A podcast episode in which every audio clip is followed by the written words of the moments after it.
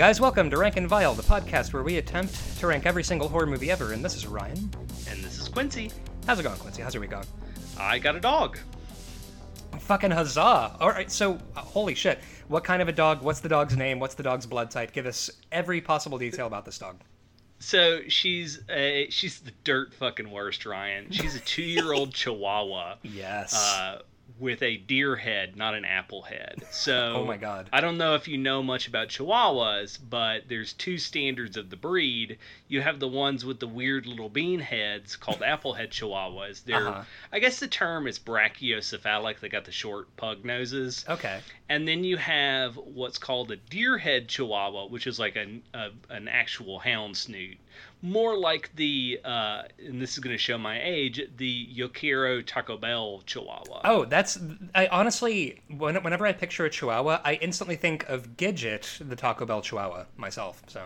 The fact that you know that the dog's name is Gidget. I, I knew when Gidget had died because it popped up in the news and I was like, no! Because I, I used to have an actual poster with the Taco Bell Chihuahua on it trying to lure Godzilla from 1998 Godzilla under a box with a stick. Did you ever get the 1998 Godzilla sized soda from Taco Bell? Oh my god, the thing that had to come with its own special cup holder. The own special cup holder molded to look like 1998's Godzilla that you clipped onto the side of your car, a la a fucking Brontosaurus burger from the Flintstones. and that's, pre- yeah, and when the other cars see you with a 1998 Godzilla on the side of your car, that's promotional tactics, baby! And it's. yeah, honestly, 1998 was a fucking hell dimension. But, alright, so your dog. So she has a long snoot. She's got she's got a long snoot and she puts it to work hunting what I can only presume is uh, ghost cats and the Mothman in my neighborhood because Yeah. she takes me on these Louisiana swamp esque. We're gonna find that convict. Follow the scent. And then it just like freeze frames on you and your dog hopping over a log while, and then it like freeze frames and Waylon Jennings comes in to like give us a narration about how you've gotten yourselves into a pickle. Yeah, exactly. Yeah, Uh, that's so that's what I've been doing with most of my time. Uh, but I've also been watching blaxploitation. holy shit. So which which black exploit? So I just watched. Uh, so on Shudder, one of our sponsors. Hi guys. Um, on Shudder, they've got the uh, documentary Horror Noire. And it's really, really good. And they talk about sort of um, blaxploitation movies in the '70s and kind of how they were pumped out and how they like sort of gained weird cultural prominence. Like which which blaxploitation movies have you been watching? So Mill Creek Entertainment sent me a copy of Soul Team Six, which is six blaxploitation movies, uh, just on a on a two disc set. And I've been watching The Black Gestapo, Okay. Th- which is in in the harsh light of 2019 not as fun as it probably was when it came out in 1975 Hachi Machi. So wait, so this it's it- about a um, black panther analog because they're never willing to say these are the black panthers but they're a paramilitary uh, community organization of black men trying to they're detoxing heroin addicts they are speaking in public they have started a free breakfast program Mhm. but the uh, white mobsters, uh, who one of them I swear to God is named Giovanni, and the other one is named like Shit. you know Rico or Tony or something like Right, that. right, and they're Frankie, both yeah. Mm-hmm. blonde with mustaches, like 1975 ass leisure suits and mustaches.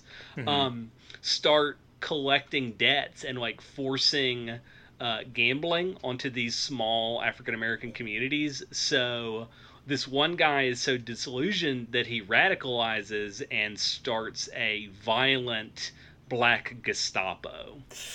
and they call it that. That's the And they actually show archival footage of Nazis and Hitler over the title credits because he's standing there while they're giving their speech about you know self-respect and self-defense and he's imagining like what would it be like and he's like fantasizing about goose stepping and like crushing you know honkies Ay, ay, ay. You, yeah, you know, uh, you know what the Black Panthers, who uh, you know had had uh, programs like free breakfast for children. Uh, you know what they were really a lot like? Says the say the filmmakers, the Nazis probably. Probably it's like that. Yeah, I mean it's it's such a it's it's exploitation through and through because what gets people into seats? Nazi. I mean, that's the I thing. mean, is, this is from the same time period as Ilsa of the SS. oh yeah. like, I mean, that's the thing. everybody said- goes to see Nazi movies. Yeah, I mean, you said it was a movie called Black Gestapo, and instantly my ears perked up like a border collie. Like, what the fuck? What?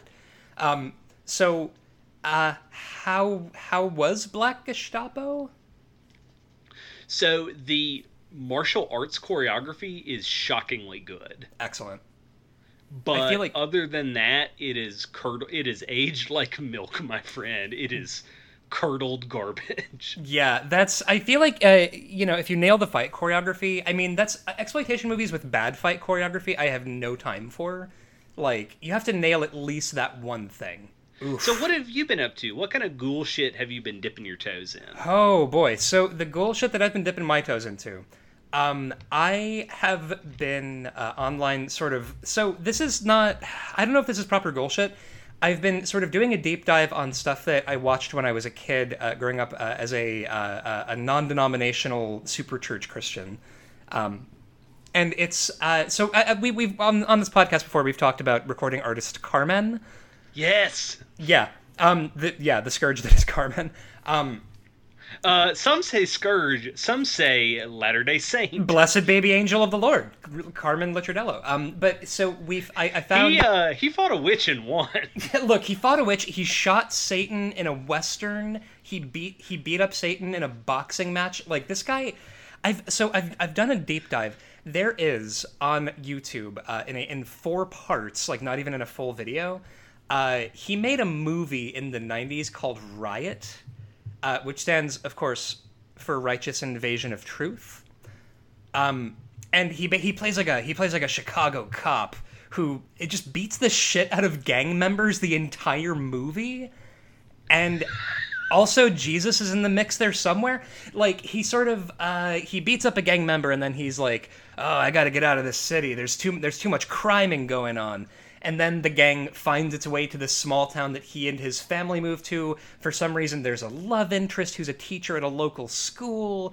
Uh, there's a Christian like heavy metal guy ministry where it's like a bunch of fucking you know hard looking dirtbag guys sort of worshiping Jesus, and it's Do they rip a phone book in half? Please tell me they rip a phone book in half.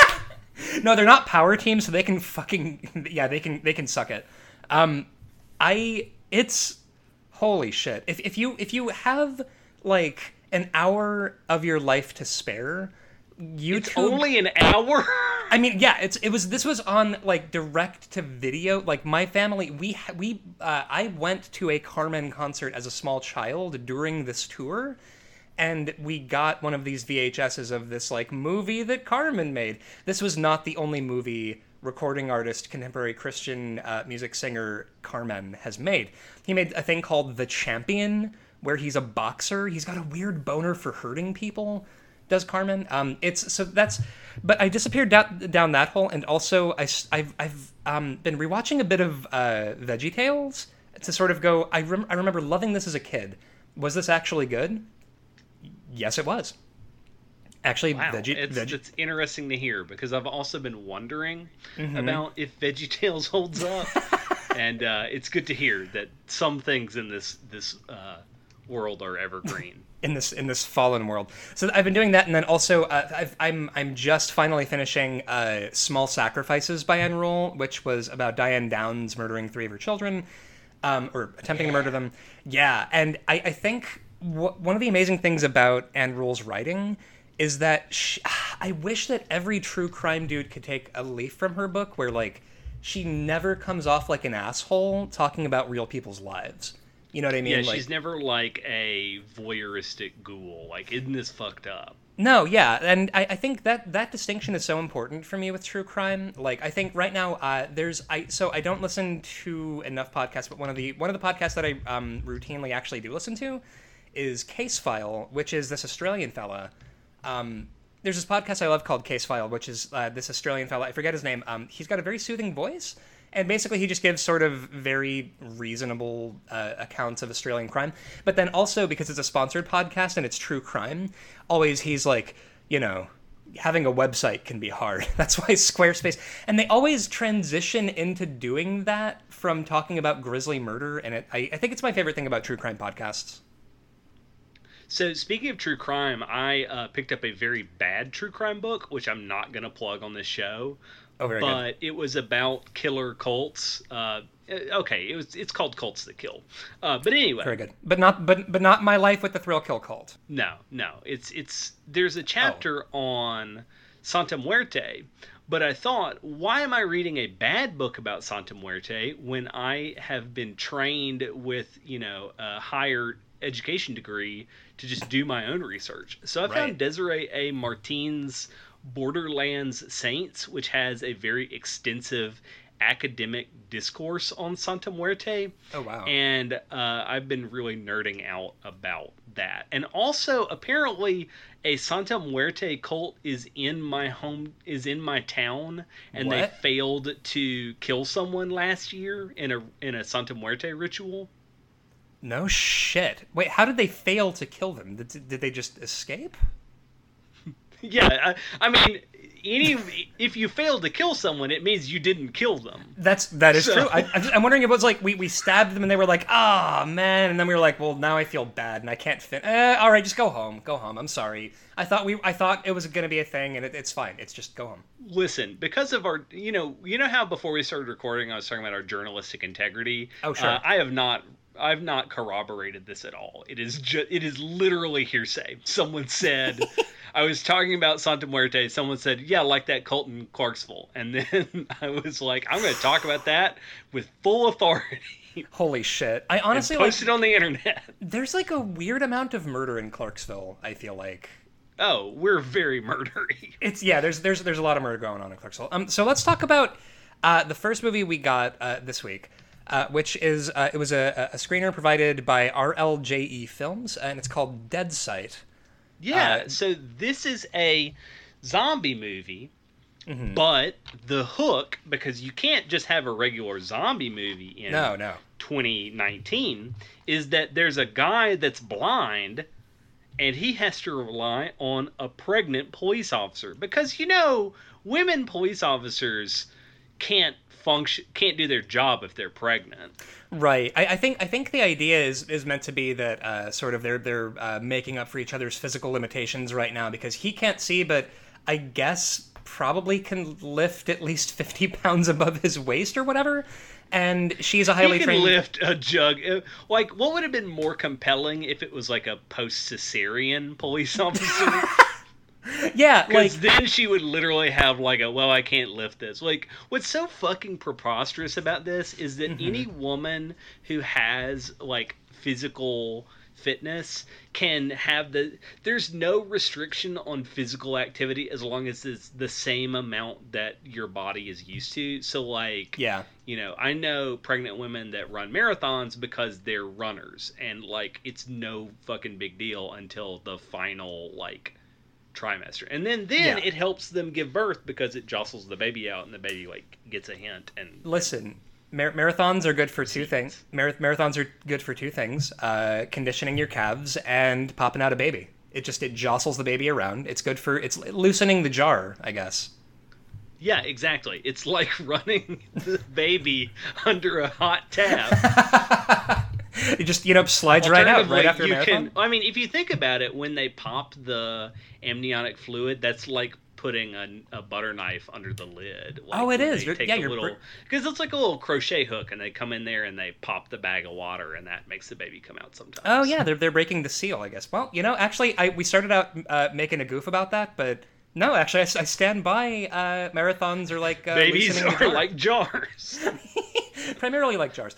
Um, Send all of your complaints and tweets to rankandvilecast Um, but yeah, like that's like, like I. So what the idea is that you know, listen, he can't see very far, but he can conceivably lift like a cooler of Gatorade up to his waist, and she's a crack shot, but has a living human baby inside her. It's very um, dumb. It's a very dumb premise. so uh, I actually I so I got to interview the director of Dead Sight, uh, Jesse Thomas Cook, who uh, he was the guy who uh, did uh, Monster Brawl uh, with Kevin Nash, oddly enough. So good for him.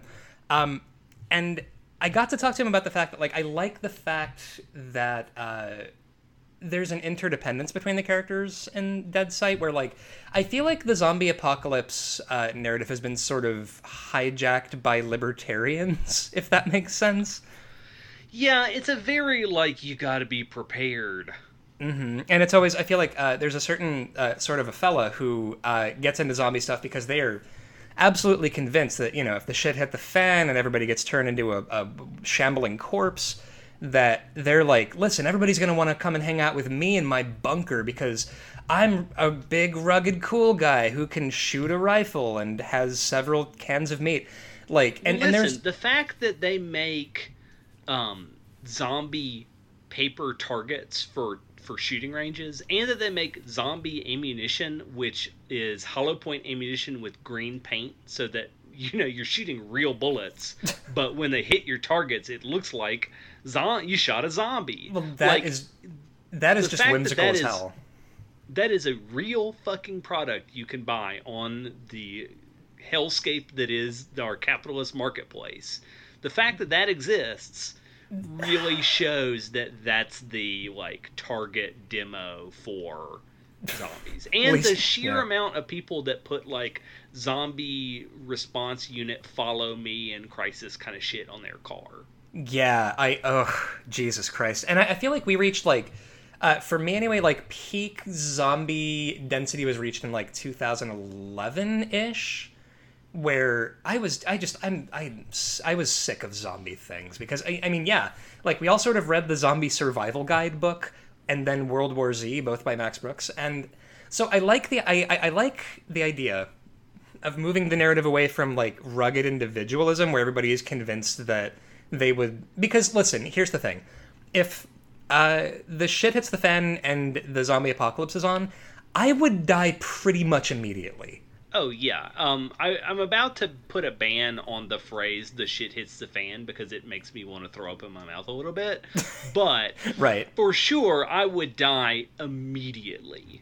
Yeah, I no, that's I. What would happen? Here's exactly what would happen. I would turn on the news, see that zombies were happening, uh, run outside, and then instantly trip down the stairs, fall, and break my neck, and it would have nothing to do with zombies. I would get so panicky. Yeah. So in that sense, two inept goobers wandering around the zombie apocalypse, just kind of, it's basically for the first thirty minutes of the movie, it's like an extended Mr. Magoo with zombies. uh, did you ever play Earthworm Jim? This is yeah, yeah, yeah. This is the Peter Puppy uh, level of Earthworm Jim, where there's like a small puppy blithering across. Uh, it's like a side scroller, and you've got to like clear everything out of his way uh, and make sure he doesn't fall to his death or whatever. Um, so Quincy, what you're saying? So two goobers trying to survive in the in the zombie uh, wasteland. Are you saying that this this episode is like a backdoor pilot for both of us seeing if we can pull off survivalism? Basically, yeah. We will so, die immediately. Uh, yeah. Listen, the Survivor Man hunted Bigfoot. I think we should do us hunting Mothman. No, that would that would end horribly wrong. Oh, oh, we would, yeah. Well, and you know what it is also. I you're you're the the smart one who actually uh, sort of doesn't do devil shit. Like you you eschew devil shit given the opportunity. And yeah, if, I, I went to a friend's house the other night and they had a Ouija board and I was like, no, thank you. Yeah, no, because you you know what side of the fucking bread your butter's on. You know who you are. You don't have anything to prove. Um, and I am a moron who I absolutely I'm that guy in like Amityville horror going like, "No, but this is a great new start for our family" because I just I get excited anytime I'm in a hotel or something that I find out is allegedly haunted. Um, I'm going to get eaten by ghosts. Oh, for sure. So So what do you think of Dead Sight? Is it a good film? Hmm. I don't. I so here's the thing. Uh, I think Dead Sight is not a good film, but it's an interesting film. Uh, I like that it uh, introduces a kind of interdependence into uh, the zombie apocalypse narrative. I like that it's a very Canadian horror movie. like there's something about this movie that is just what is it about Canadian horror? Do you think? Because like when I do think Canadian horror is definitely a specific milieu and a, and a specific genre. What exactly is Canadian horror? Do we think? I it's so. I mean, I always just go to Cronenberg. Yeah, me too. But it's just such a. But like also like Cronenberg, Black Christmas. It's fucked up and it's shocking yeah.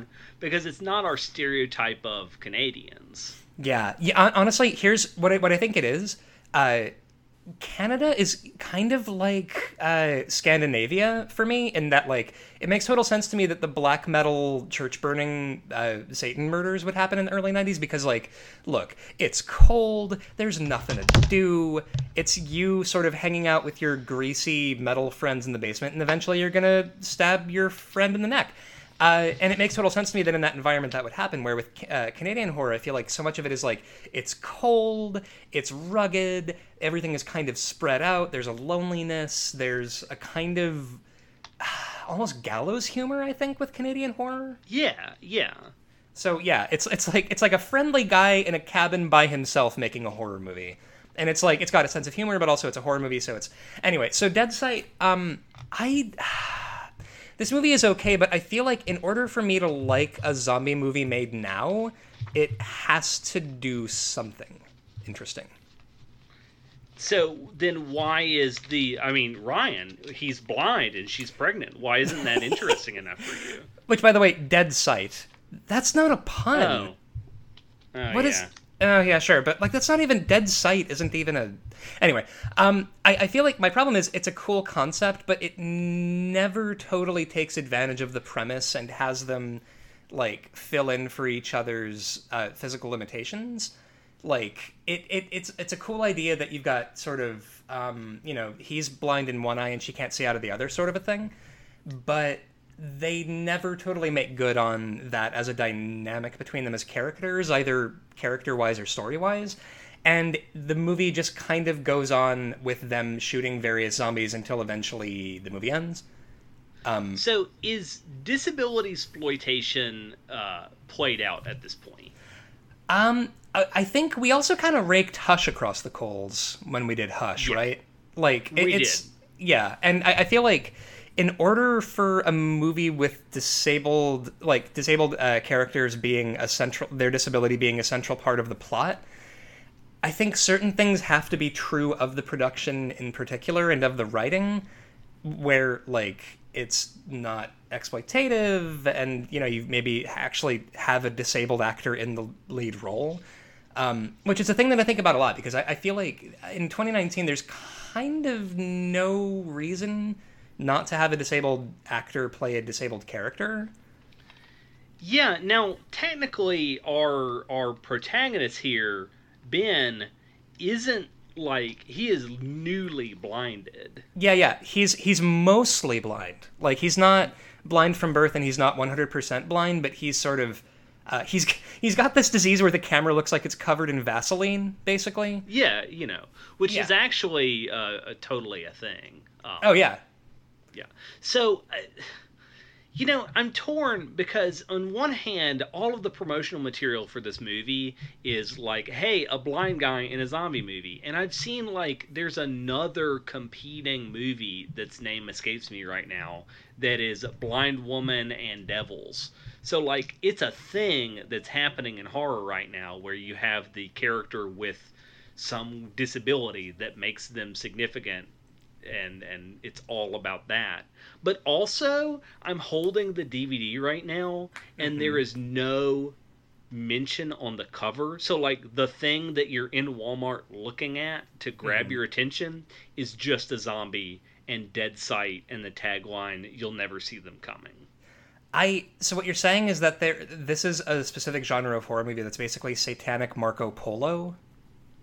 Yeah where it's like blind character being sort of helped around by somebody else. Like I don't. Hi, or, or or helped around by themselves. I mean, to be fair, uh, late phases does the same thing, but does it pretty well. Yeah, yeah. I, I, I think I'm, I'm I know that there's a way that this can be done well, but I feel like with Dead Sight, it, it I, I like that it was sort of like swinging for the fences on a thing and ultimately missed. But like, there's stuff that I like about it. Um, I think the effects are pretty good. I think the lighting is pretty good. I I think the actors do a really really good job with the material. Um, yeah, think... it's got that wonderful white barrenness. Like even though it's not snowing for a lot of the movie, it's got mm. a very Canadian desolate north kind of color palette. Yeah, the, it looks like they uh, forgot to replace the projector slide for what the sky was supposed to look like, and so it's just white and blank and yeah, like it's yeah. So all right, so looking at the list, I feel like uh, as as a as a base for this. Uh, I think this movie is definitely because it did not upset me in my heart. Um, I think it's better than Hellraiser Judgment. Okay. Uh, up at 346. Now, how does it uh, rank against Hush at number 306? Is it uh, better or worse than that disability exploitation kind of movie? Now, and this is this becomes a bit of a death of the author thing for me because with Hush, I think it's that um, the director and the writer slash lead actor um, they were really combative during the promotion of this movie and like really kind of it was it was an onerous thing where they were just like sort of shutting down uh, disabled uh, activists who were, you know, kind of pissed that like several parts of this portrayal of a deaf mute woman uh, were just flat out fucking incorrect and damaging to the overall discussion around disability. Um, and so Hush, I feel like I, if I'm if I'm putting aside everything around the making of the movie Hush, I feel like Hush is probably better. Why? Purely because, well, now here's my problem both movies basically have no plot. Where uh, Hush, uh, for those of our listeners who may not have seen Hush, is about a deaf mute woman who lives out in a, a, sort of big house in the middle of nowhere and a killer finds her and decides to play a game of cat and mouse with her in the house. Yeah, where local he's... crossbow pervert harasses disabled woman. yeah, he's that's a crossbow. That movie. yeah, yeah, that's the movie, and uh, and basically he just harasses the shit out of her for the whole movie, and uh, it has basically no plot because you might be wondering to yourself, wait a minute, why doesn't he just go in and kill her?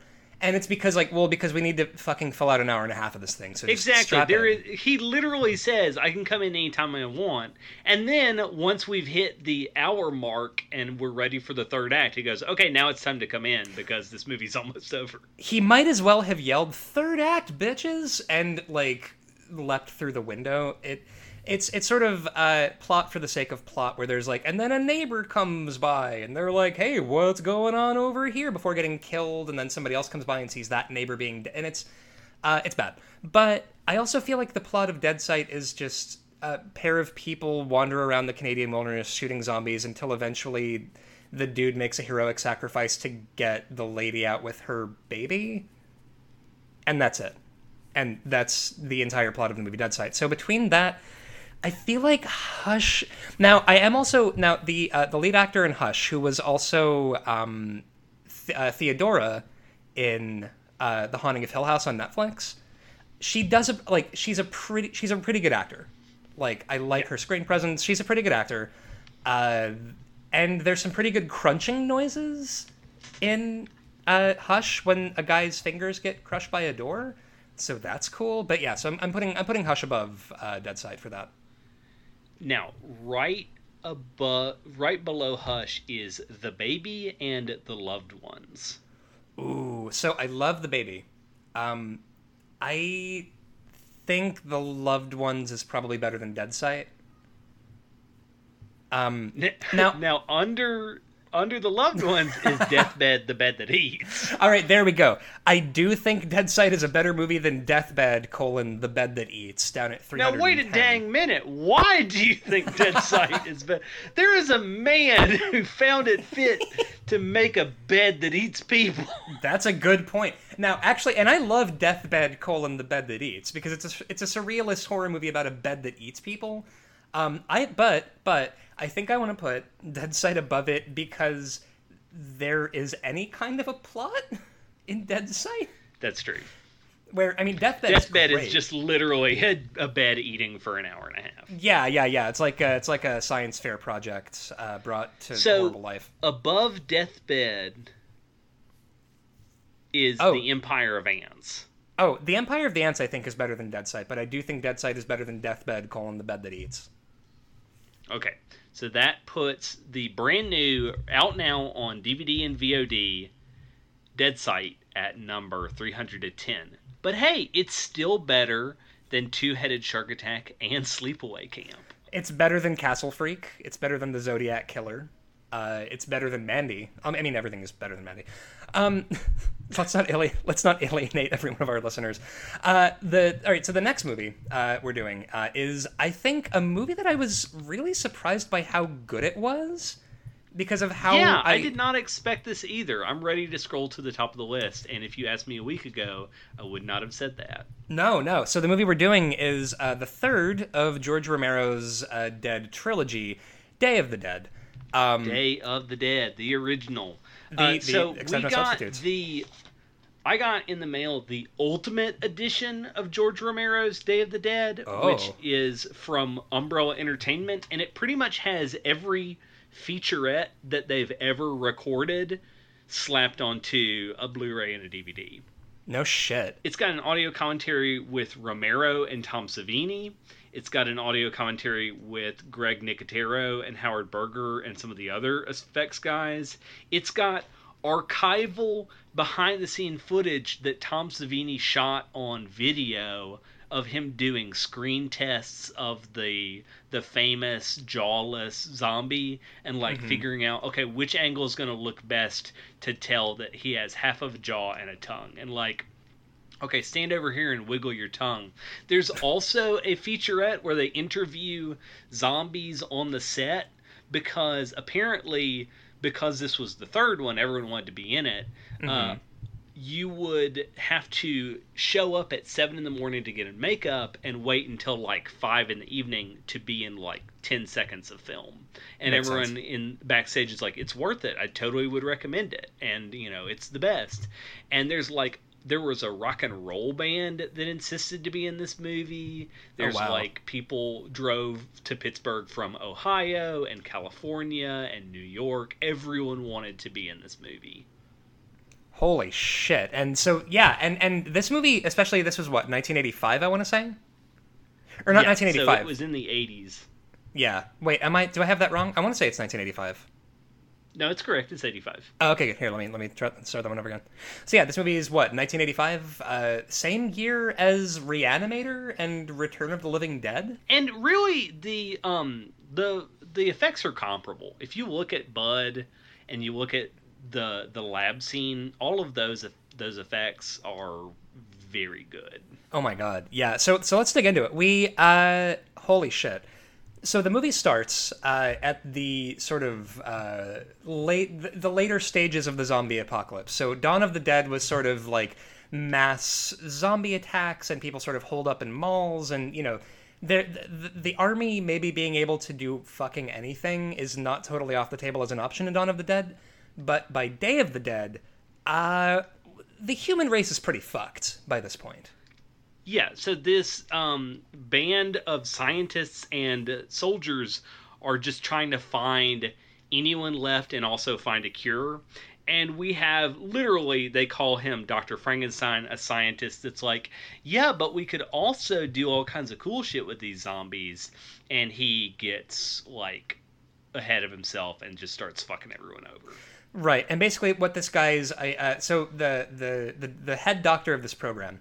Uh, it's an uneasy uh, truce between uh, a group of soldiers and a group of scientists, and the idea is uh, that uh, the the military guys are like, "All right, listen, li- listen up, you pencil neck geeks. If you stay down here and figure out a cure for being a zombie, we will protect you with our large guns from any zombie attacks in this bunker." And so it starts out and there's already tension between these two groups because basically the scientists are good people and the soldiers are complete psychopaths.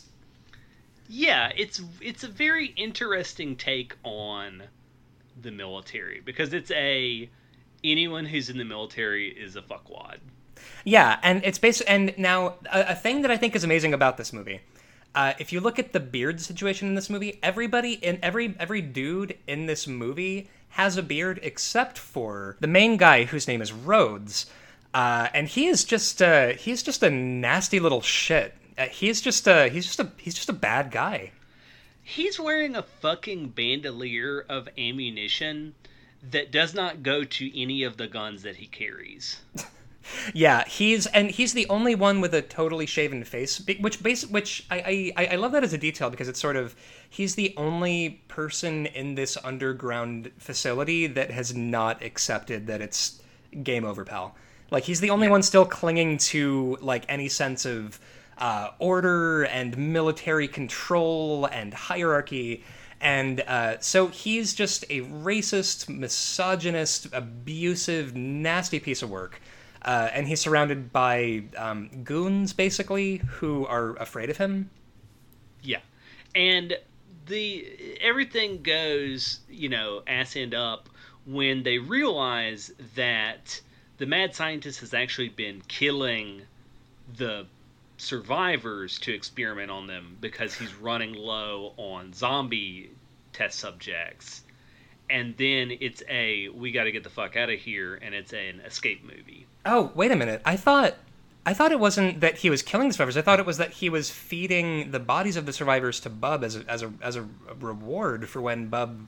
Oh, so Bub, we should also uh, clarify here. Uh, Bub the zombie, who I would die on a battlefield for, precious baby zombie Bub. Um, Bub the zombie is a zombie who uh, the doctor has basically conditioned to uh, kind of behave himself. Like he responds to rudimentary uh, conversation and commands. He kind of, he clearly kind of remembers his previous life as a military guy because when he sees Rhodes, he um, sort of does an, un, an ungainly uh, salute. Um, he's super into classical music like and so it's basically this idea that if we can get bub to cool his shit and just like hang out and be nice maybe there's something that we can apply to the other like 3 billion zombies currently trying to turn us into hamburger yeah but the problem is he still needs to eat meat and yeah uh, so so what's revealed is that there is a body in the lab that has been stripped down to just the brainstem. And the other scientist looks and sees that it's actually been the major.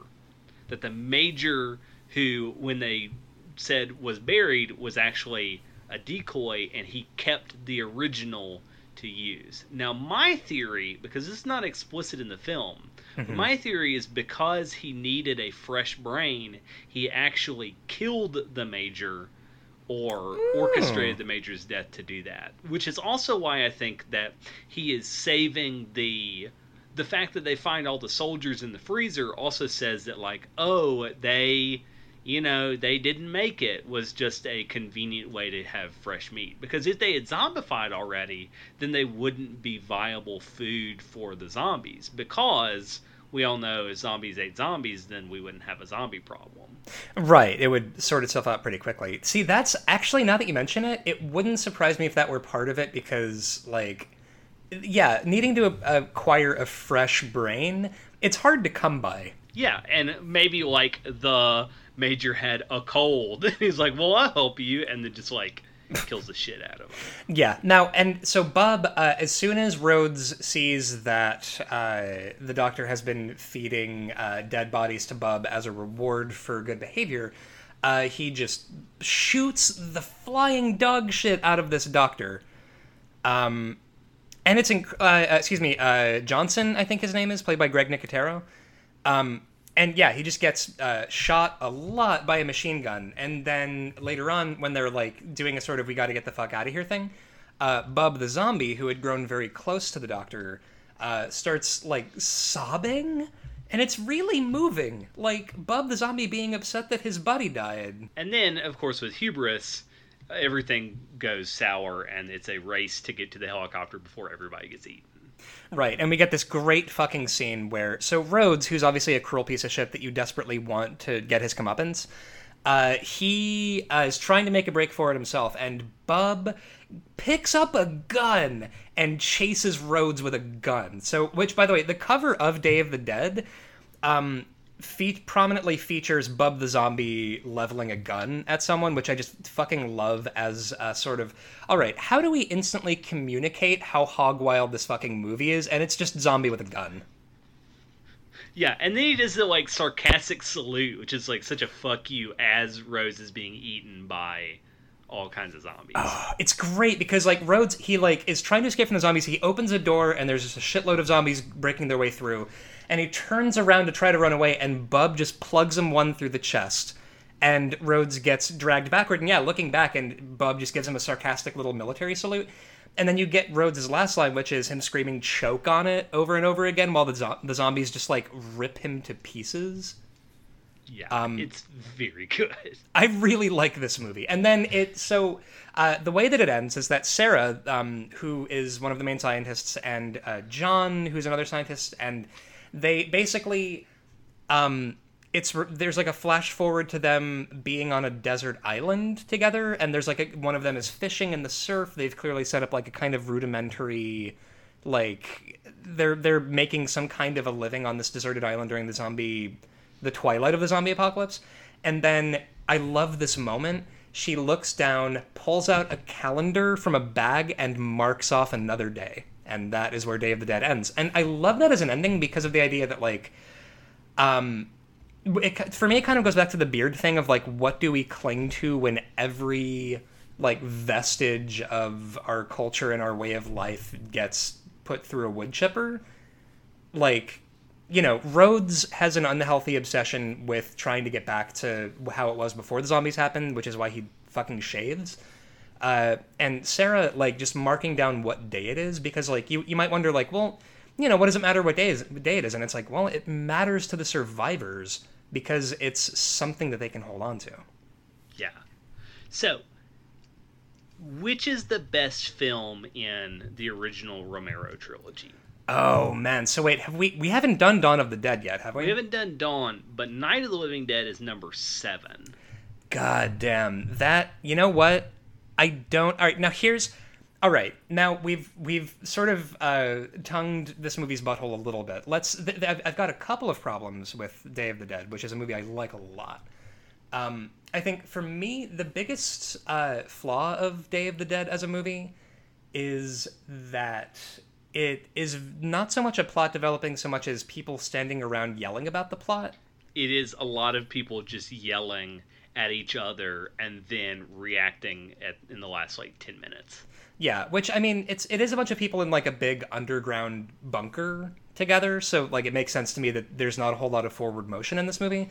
Yeah, but, but... the problem is Dawn of the Dead took place in a fucking mall, and there's like a gajillion miles more character development in that film. Yeah, that's exactly right. Like Dawn of the Dead is it, it accomplishes for me like I feel like um so Dawn of the Dead, which we haven't done on this list, I think Dawn of the Dead is better than Day of the Dead purely because it satisfied me on a few more levels than Day of the Dead. I think Day of the Dead, the now the effects are incredible, the acting is incredible, but in terms of plot, it's a very shouty movie, which is yeah. I think the problem I had with it was that like at a certain point I just had to turn the volume down because it was like I I don't want any more yelling. Like I'm fine with zombies, I'm fine with viscera, just please everybody stop yelling, which I think is probably also intentional because like this is solidly what toward the end of the Cold War. I think this is also I mean because it's George Romero, it's deeply political and I think it's him sort of doing a land of confusion thing where it's like you know nobody is steering this thing and all of these power structures that we depend on like the military and science we're ultimately kind of fucked and they we, you know we can try to make our situation better and we can try to move forward but ultimately these systems are not going to save us Oh, yeah. Oh, I forgot to mention the best feature on this Blu-ray is there is an actual corporate infomercial for that underground facility because it Yo! is a real storage facility. And oh there's like a 10 minute this is why you should rent space in this warehouse. That's fucking incredible. So this is still open as a as a storage space? I mean, it was in 2000 when that video was shot. I don't know about today. You got that bespoke Day of the Dead at least by that. Holy shit! I now and, and this is my uh, my it's other called problem. the Gateway Commerce Center. If you want to Google, somebody Google Gateway Com- Commerce Center.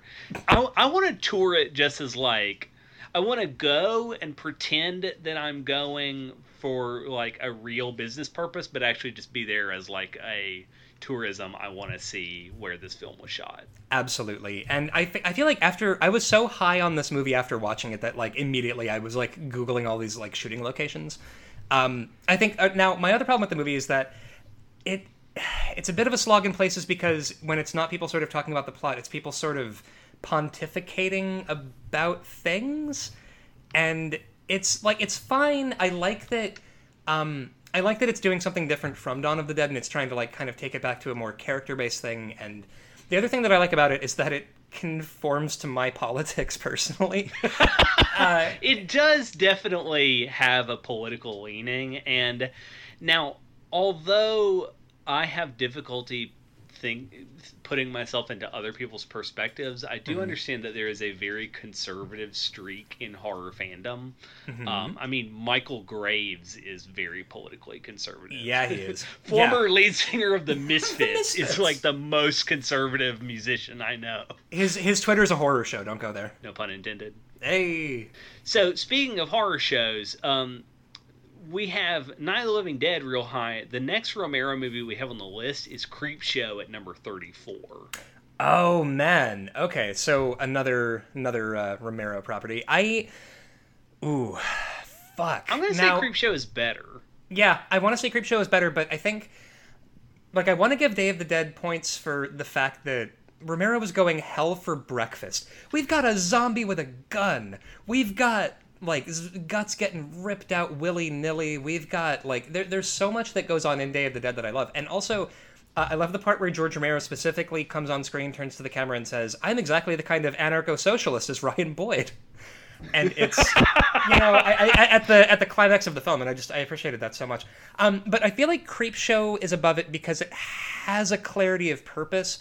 Um, that I feel like Day of the Dead kind of doesn't have, where like Day of the Dead, it is so important that this movie has something to say in all caps. And Creepshow is just, hey guys, remember EC Comics? Here's that. Yeah, but also Creepshow has good acting in it. Yeah, yeah, and it's got Leslie Nielsen. So you know what? I'm like Creepshow. It's it's going. Remember EC Comics? Here's that, but also here's the most perfect, satisfying iteration of a thing that you love as done by Stephen King and George Romero. And it is actually, wonderful. if we bring acting into it, we have to scroll way far down. yeah, this listen. There's no acting quite like overacting. Uh, okay, so George Romero's The Crazies is at number 47. Is it safe to say that Day of the Dead is better than The Crazies? Yeah, I think it's better than The Crazies. I like The Crazies a lot, but I feel like Day of the Dead it accomplishes basically the same thing a little better. Yeah, because the crazies is all the government has failed us and won't protect us in a time of crisis. Right. And Day of the Dead is perfectly the government has failed us and won't protect us in a time of crisis. Yeah, not only has the government failed us, it will continue to fail us after that structure has failed. Yeah. Um, yeah. Now, I will say I do not think that this is better than the Texas Chainsaw Massacre 2. Yeah, I think that this actually should go right above the crazies then at our new number um, 47 yeah i feel really good about that. And also side note here we haven't done it for the podcast yet. Have you seen land of the dead by george romero? Yeah i'm not crazy about it. Now in in the uh in the featurette that's included in this new umbrella entertainment blu-ray mm-hmm. they talk about how the original script was going to be very much like this movie uh-huh. like Land of the Dead, and they kind of trimmed it down. So in some ways, you know, he he definitely is is working on a theme that he's yeah. he's kind of perfected. But in other ways, I think that this movie hit that same theme probably better than Land of the Dead did. Although yeah. I will still thinking about that zombie eating that um, girl with the, the belly button uh, ring. Belly button ring, yeah. Oh, yeah, I was honestly I'm kind of ride or die for Land of the Dead purely because of like George Romero just sort of going like, you know what? I've seen other directors who do political commentary through subtext, and they're fucking cowards. like that movie just could not be more class warfare, the motion picture, with like zombies representing the unwashed masses and like a bunch of shitty rich people led by Dennis Hopper. Who is a shit bastard, and you've got John Leguizamo in the mix. I honestly, um, I, I, I know that it is not a good movie and definitely not a subtle movie, and thank God for that. Sometimes I just want to put on a movie that is just straight, uh, obvious class warfare with all the subtlety of a brick to the face. Okay, so do we have time for some listener requests? Yeah, I reckon we do. Which uh, which one? Uh, let's see. So here. Charleston Mambo wants us to do Strigoi. I have not seen that movie. I also have not seen Strigoi. Sorry, Charles Charleston. Uh, send us another. Now, Tim Pasco wants us to do Bone Tomahawk. Have you seen that? Haven't seen Bone Tomahawk. However, Tim uh, also requested From Dusk Till Dawn. Have you seen From Dusk Till Dawn? Uh, hell yeah, I've seen Hell yeah, Seth's you've seen From Gun Dusk- in From Dusk Till Dawn. Hell yes, you've seen Cheech Marin with a dick that's a gun. it's yeah. Wait, was that was that Tom Savini or uh, I believe it's Tom Savini. Cheech Marin is one of the other. Uh, one of the That's right. Ubers. He's- because he's- he's Rodriguez can't make a movie without Cheech Marin. in it. No, no, and and it's it's and we're all we're all just thankful he's here. Um, I now from dusk till dawn, I kind of hate this movie. I'm not even gonna lie, but I also love it because it's George Clooney, and it's vampires and Cheech Marin and fucking what's the name of the the the club that they go to? I, I don't even know. Just Something fucking crazy gross. vampire club that's on top of a um, ancient Aztec ruins. Yeah, you know, yeah, So- that's the name of the place. So it's not a good movie, but it is a fun movie. Yeah, I would say uh, from dusk till dawn. I think what Quentin Tarantino is also in the mix as like a gross pervert. Yeah, Um, you know, Quentin, Tar- Quentin Tarantino's in the film as himself. Yeah, yeah, he didn't even know he was in a movie. Blockbuster on a Friday in ni- in 1998 like uh, from Dusk Till Dawn. Absolutely right. Now, I think the thing that I, I I kind of hate this movie, but I also kind of love it because it's like they were making this.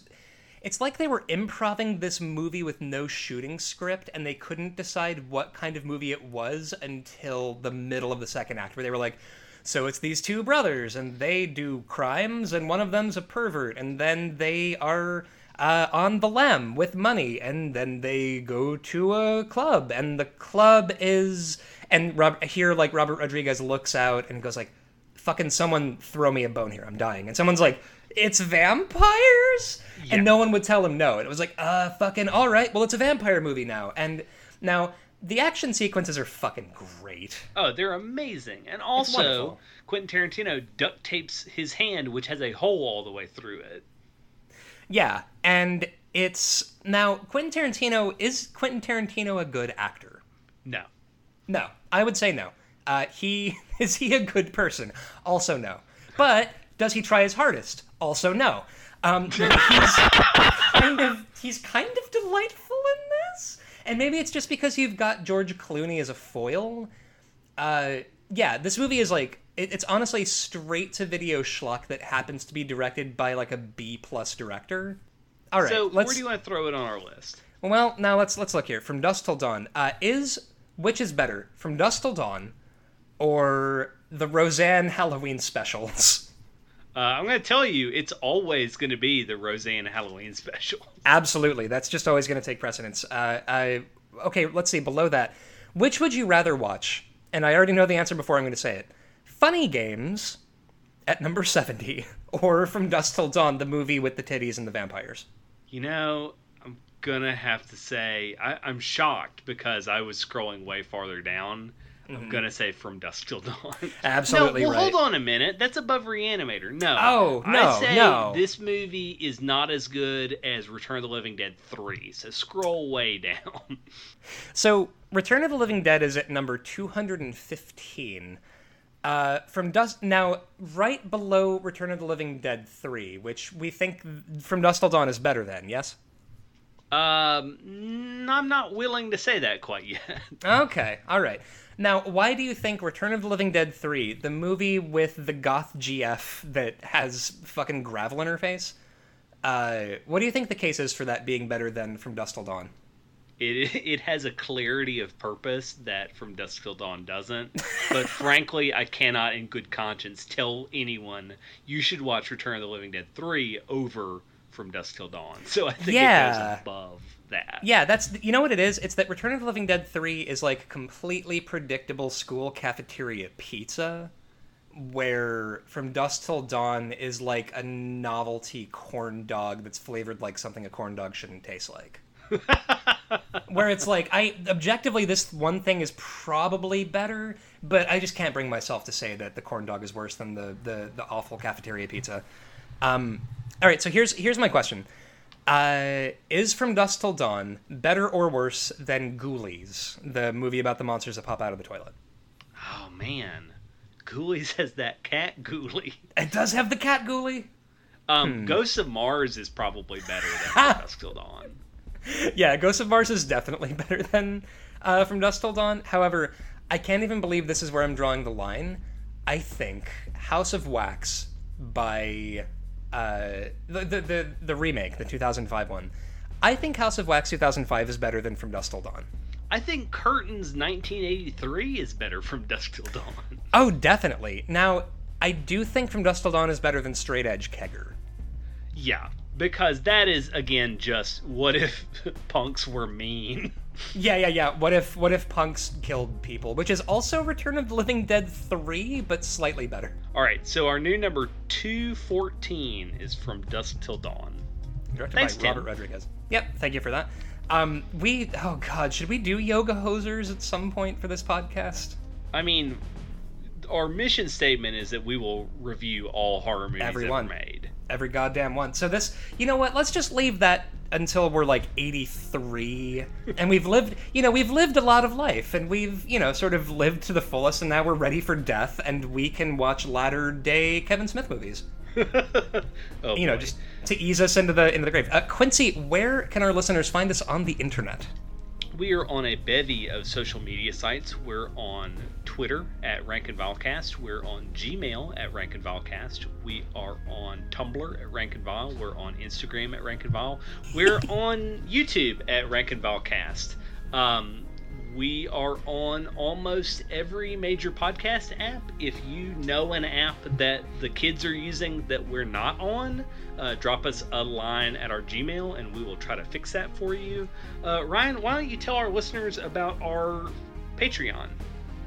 Holy shit. So, uh, as you probably uh, guessed from uh, Tuesday's episode, which was about the legend of Billie Jean, fair is fair. Um, we uh, are going to finally, uh, and it's about long enough, I say, uh, going to be setting up a Patreon to give you guys some really, really cool stuff that, uh, you know, behind a very small paywall, not even a paywall, like a pay curb, um, we are going to do content where we talk about deathmatch wrestling and uh, non-horror movies and tabletop games. We're gonna like run a bunch of tabletop games. Uh, we're gonna put interviews up on it. We're gonna um, put basically everything that's not the show proper, um, because we keep wanting um, some kind of an outlet for what we do that's not necessarily just the talking about and ranking of horror movies. Because we've got our uh, we've got a lot of interests, and so uh, pretty. I think by next week, by the time this episode drops. Uh, we are going to have our Patreon up, and uh, we're going to have all the tiers spelled out. Uh, and yeah, so it's it's going to be really good and exciting, and I'm really looking forward to getting it up. And I also want to. We have every uh, Google Doc of our show notes for every episode, almost every episode. So I also want to do something with those. So I'm sure for like very little to no money, you can at least look at my inane typing.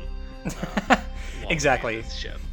Yeah, so our, our show notes, which are usually just us screaming in all caps about things. But uh, barring that, that is about all I got. You got anything else? That's it. Stay spooky, y'all. Later, folks.